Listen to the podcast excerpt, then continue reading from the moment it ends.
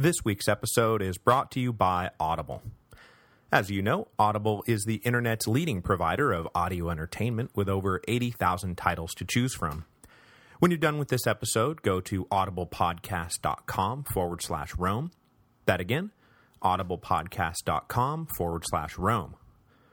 By going to that address, you qualify for a free book download when you sign up for a 14-day trial membership. There is no obligation to continue the service, and you can cancel anytime and keep the free book. You can also keep going with one of the monthly subscription options and get great deals on all future audiobook purchases. If you are just now getting to this episode, this week I initially passed along a listener recommendation for 1421, the year China discovered the world.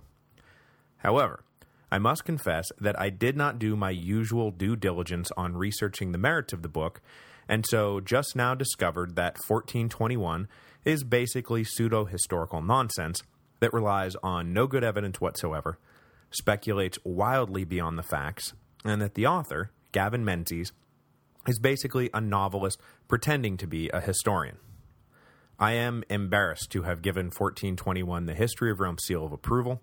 It is not good history, and I sincerely apologize for what can only be described as a sloppy recommendation. How about next time I just recommend the history of the world in a hundred objects, or maybe one of those Star Wars books that people keep wanting me to plug. Just remember to go to audiblepodcast.com forward slash Rome so that they know who sent you.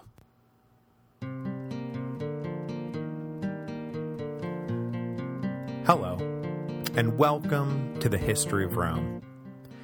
Episode 146, The Spear of Destiny. Last week, we covered the wide range of reforms Julian initiated after becoming emperor. Though he is usually remembered as the man who tried to stem the tide of Christianity, we should not forget that he was interested in more than just religion. And given enough time, it is possible that we could have been sitting here talking about Julian as a major transformative figure. But instead, we talk about him merely as a brief detour, an accidental left turn, noticed and corrected within a block of the mistake. This week, we will get into why Julian's imperial course correction never got the empire further down his pagan principate side road. In the end, it wasn't because of institutional barriers, entrenched interests, or even the irresistible destiny of Christianity. It was because of a forgotten breastplate and an anonymously thrown spear. After a frustrating winter spent butting heads with the citizens of Antioch, Julian was eager to leave behind the aggravating belligerency of his fellow citizens and focus his attention on a much easier enemy to grapple with, the Sassanids. He didn't have to worry about placating the Sassanids or making friends with the Sassanids or even caring what the Sassanids thought about his reform agenda.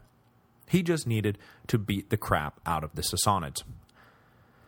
I imagine that as much as Julian was looking forward to the political bounce he would get from a successful campaign in the East, that he was also looking forward to the cathartic relief he would get from a good, hard fight. Much to Julian's consternation, however, the Sassanids were presently trying to duck that fight.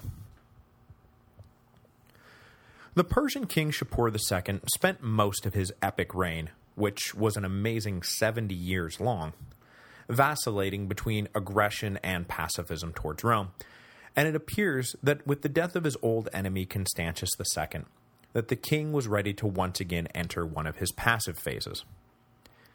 His recent victories, which had included the sack of Amida, had turned out to have been of the Pyrrhic variety. That is, the costs of the campaign far outweighed the benefits. Further fighting at this point would probably only shift the border between Rome and Persia a few yards in either direction, so what was the point? Shapur reached out to Julian and tried to work out a peace agreement that would satisfy both leaders, but Julian was not having it. He had come east to make war on the Sassanids, not to make peace with the Sassanids. Though the terms were reasonable, and it is hard to see how rejecting them benefited Rome in the final analysis, Julian had designed a game plan to take him through the early years of his reign, and that game plan said very clearly, win a great victory against Persia. So Julian refused to listen to terms. If I make peace, I won't be able to win a great victory against Persia, and it says very clearly right here that I need to win a great victory against Persia. You get the feeling like Shapur could have offered control of the whole Sassanid Empire and promised to become the emperor's private footstool, and Julian still would have demanded a war. So in March of 363, Julian left Antioch at the head of an army, telling those lousy ingrate Antiochians on his way out the door that he was never, ever coming back. Though the estimates for the size of Julian's army vary from a low of 65,000 to a high of 90,000, there is one thing we can be sure of. Julian was mustering every available soldier he could get his hands on. He even demanded that the king of Armenia send an auxiliary army to help shore up the Roman ranks. Julian wanted nothing less than a total, complete, and overwhelming victory, and he did not want to leave anything to chance. However, though an army the size of Julian's eastern invasion force, whatever size it actually was, would have made the emperor an unstoppable juggernaut back in Gaul, out here in Syria, it made him merely equal to the task. By most estimates, the army Shapur had in the field was able to match the Romans man for man. When you throw in the fact that most of the soldiers in the Roman army were either recently recruited or had been transferred over from the west and were unused to desert fighting, well, even a hundred thousand men might not have been equal to the task. In other words, Julian might have thought he wasn't leaving anything to chance, but he was still going to need a healthy dose of luck to pull this thing off. Beyond questions about whether his army could do what Julian wanted them to do, the emperor is often criticized for marching east without a clear strategic aim beyond victory for victory's sake. Sadly, for the men of the Roman army, though, no one realized quite how rudderless this war actually was in the beginning, because Julian appeared to have a very clear idea of what he was doing. He was going to attack the Sassanid capital of Ctesiphon. To pull this off, the emperor knew that he would need to keep Shapur off his back for a little while. The Persian king was up in the north near the Armenian border with the bulk of his veteran army, and that is exactly where Julian wanted him to stay.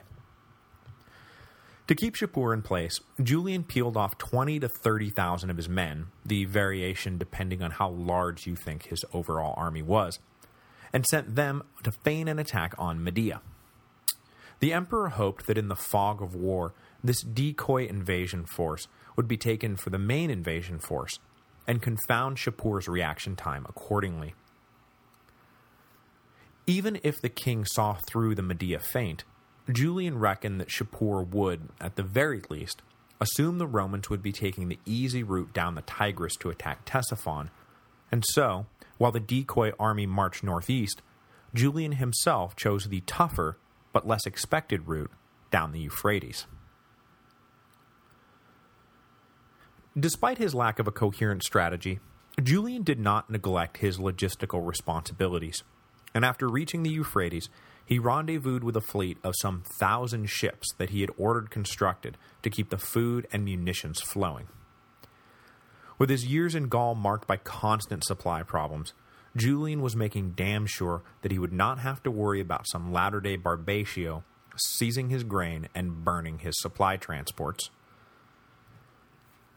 The preparations were complete by early April, and Julian spent the next month methodically making his way south towards the Sassanid capital. As the Romans marched, they seized control of any cities or military outposts they happened by.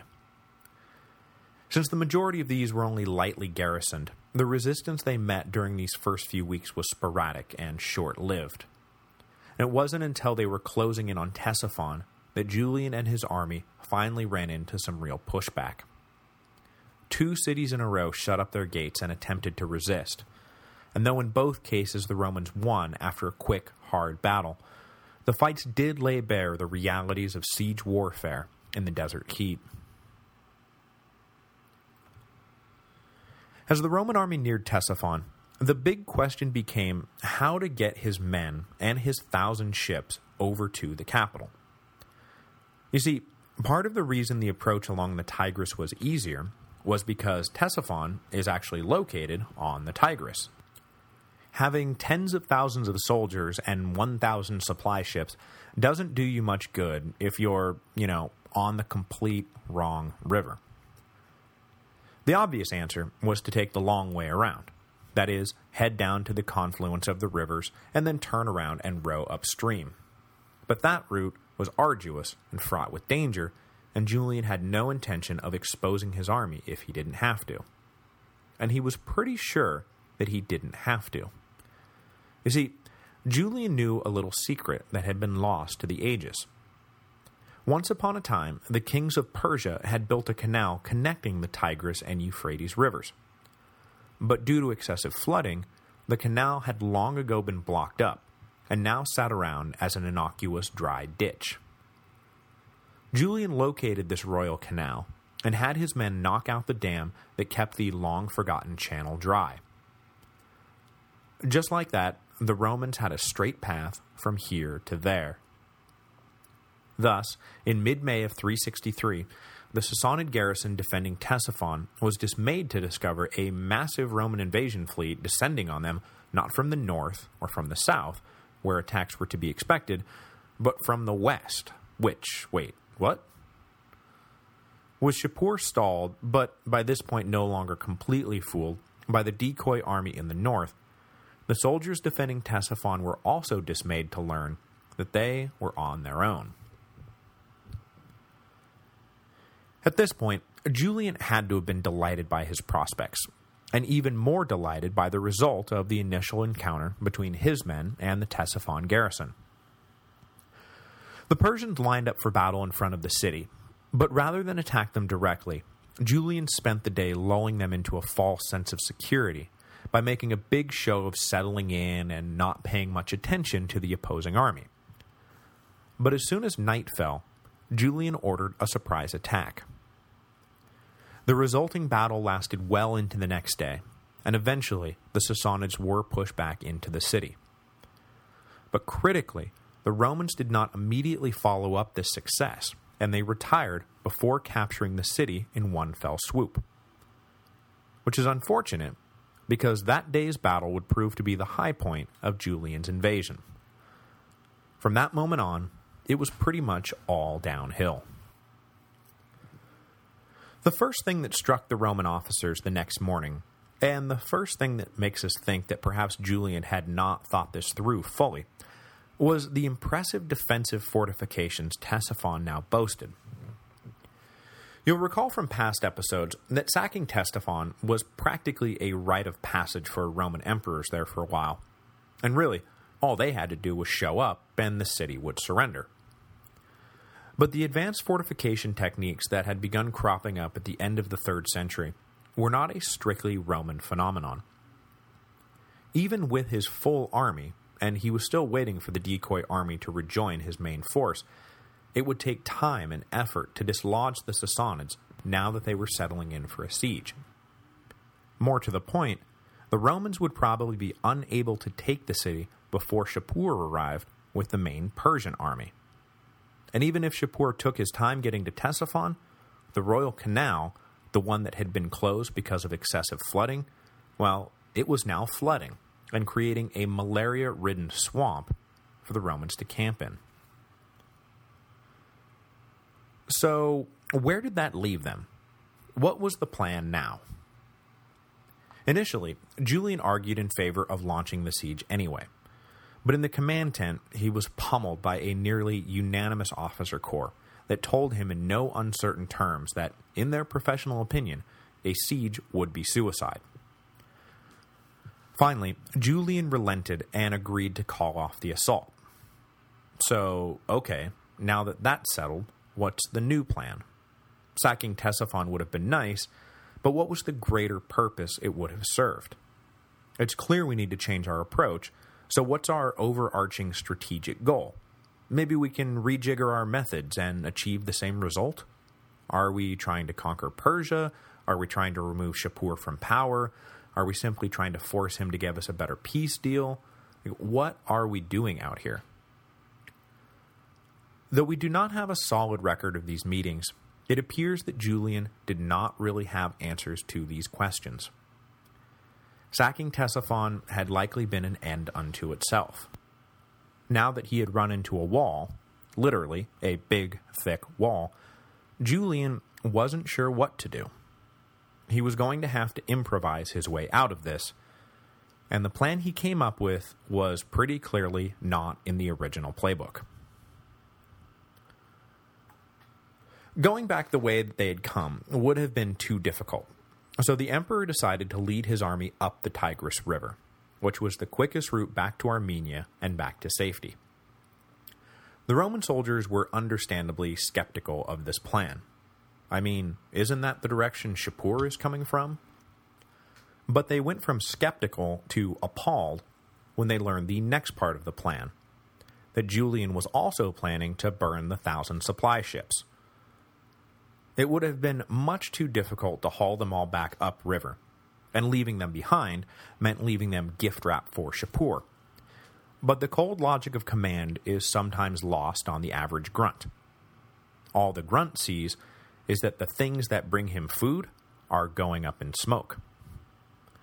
So on top of having to call an audible in the middle of a campaign, Julian also had to deal with the fact that his troops were now questioning his sanity. And then, things got really bad. When Shapur's scouts reported back that the Romans were heading north up the Tigris, the king responded with a harsh but obvious strategy. Despite Roman fears to the contrary, Shapur was still not looking to initiate a set-piece battle, at least not yet. So he ordered his men to pour into the countryside and burn every single edible thing they could find. This scorched earth tactic was rough on his own people, but it was even rougher on the Romans. Julian had been expecting to be able to live off the land until they reached Armenia, or at least until they met Shapur in battle, but instead the Sassanids were keeping their distance, offering no terms, and watching as the Romans starved. By the middle of June 363, the situation was desperate, and it was at this point that Julian met his fate. Once he determined that the Romans had been worn down by their grueling march north, Shapur finally ordered his army to begin harassing the legions. Skirmishes in the front and in the rear of the Roman line gave way to heavier fighting, and pretty soon the two sides were locked in a running battle. The Romans desperately attempted to push north, but could make almost no headway and they were averaging just a few miles a day. But despite the bleakness of the situation, Julian never gave up.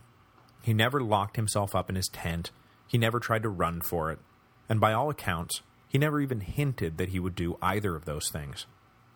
He was constantly out in front of his men, leading them, fighting with them, encouraging them, there is absolutely no denying that he handled the situation as admirably as a man in his situation could. But there is also no denying that in the end, this admirable conduct is what killed him. The details of Julian's death are vague. Despite the fact that Ammianus Marcellinus was actually there and fought in the fateful battle, we still don't know exactly what happened. Which is understandable. We are talking about a clash between tens of thousands of men here. Unless he was right next to the emperor, even Marcellinus's account is going to be secondhand. And he wasn't right next to the emperor. That said, the standard account is that on June 26, 363 AD, the Sassanids hit the Romans with a multi-pronged assault. As Julian was trying to rally the men on one side, they were attacked from another, when he rushed over to rally the men on that side, they were attacked from a third side. In the midst of all this rushing around, Julian had neglected to don his breastplate. When word came of the attack, he had simply dashed off to lead his men. Admirable, but more than a little short-sighted. He was on his horse in the thick of the fray on that third front, when a spear came flying out of the Persian line and struck Julian in the side. Marcellinus says specifically that the spear grazed the emperor's arm and then lodged itself in his liver. Julian tried to remove the spear, but the blade was too long to get a firm grip, and he cut his hands in the process. Weak from shock and a loss of blood, the emperor fainted, then regained consciousness long enough to announce that his wound was not mortal, and then he fainted again. Julian was then rushed away from the scene, and his doctor immediately began to save the emperor's life. In his biography of Julian the Apostate, The Last Pagan, Adrian Murdoch spends a good amount of time at the end of the book trying to parse through the different versions of Julian's death to try and reach some tentative conclusion. Though Marcellinus is usually deferred to when it comes to Julian, Murdoch argues that the soldier historian's belief that the emperor died on the same day he was wounded is suspect. First of all, the cause of Julian's death is described as strangulation, rather than something more directly related to the wound. This points to an infection, and infection is going to need time to build up. The reason this even matters is because as he lay dying, Julian, surprisingly, and not a little bit recklessly, never did name an heir. In Marcellinus's version, Julian spends his final evening engaged in some romantic deathbed philosophizing, but he never even hints at who ought to lead the army and the empire when he inevitably dies. This seems so ridiculously short-sighted that it calls the whole version of the story into question. If, however, Julian spent three days in bed slowed by a wound that did not necessarily look like it was killing him until whoops, it killed him, then the fact that he did not name an heir makes sense. Put simply, the emperor did not believe he was dying, and so he did not name a successor. this is why I tend to believe that Julian died on June the 29th, 363 AD, two days after receiving the mortal wound. Either way, though, he was 31 years old and had ruled the empire for just a year and a half. Julian's short reign is unique in Roman history. Previous emperors had initiated fundamental changes to the way the empire operated, and previous emperors had of course served very short terms of office. But never had they done both at the same time. Julian had tried to pull off a system-wide overhaul of the empire that, had it succeeded, would have made his reign a key hinge point on the imperial timeline. Maybe his overhaul would not have been as grand as, say, Augustus's or Diocletian's had been, but it certainly might have had the power to diminish the prominent part Constantine plays in the history of the Western world. Perhaps it might have even served as a bookend to an anomalous Christian era for the empire. But the other emperors who dream big had the luck to serve a long time, and see their reform cemented into the bedrock of the system. Julian dreamed big, and then he died young. I honestly think that in terms of ambition of vision and brevity of rule, the only one who matches Julian is, and I know this is going to sound crazy, Elagabalus, who, like Julian, tried to reinvent Roman religion, but died before his reforms could firmly take root in the system. However, other than that superficial similarity, there is really nothing to connect the half-mad teenager Elagabalus to the genuinely conscientious Julian, so I really think that Julian the Apostate is a unique figure in Roman history, which makes him interesting, which means that we will never stop poring over his year and a half in office and wondering what might have been. All that said, however, in June of 363, the Roman army did not have the luxury of pondering what Julian's place in history was going to be. They were stranded in enemy territory, surrounded, and flailing. The emperor was dead, and no heir was in place. In other words, disaster loomed. Next week, Julian's officers will attempt to pick up the pieces and avert said disaster. But given the circumstances, and the fact that the legitimate imperial line was now suddenly extinct, well, in trying to solve the problem of what they were going to do next, they may have wound up simply swapping one disaster for another.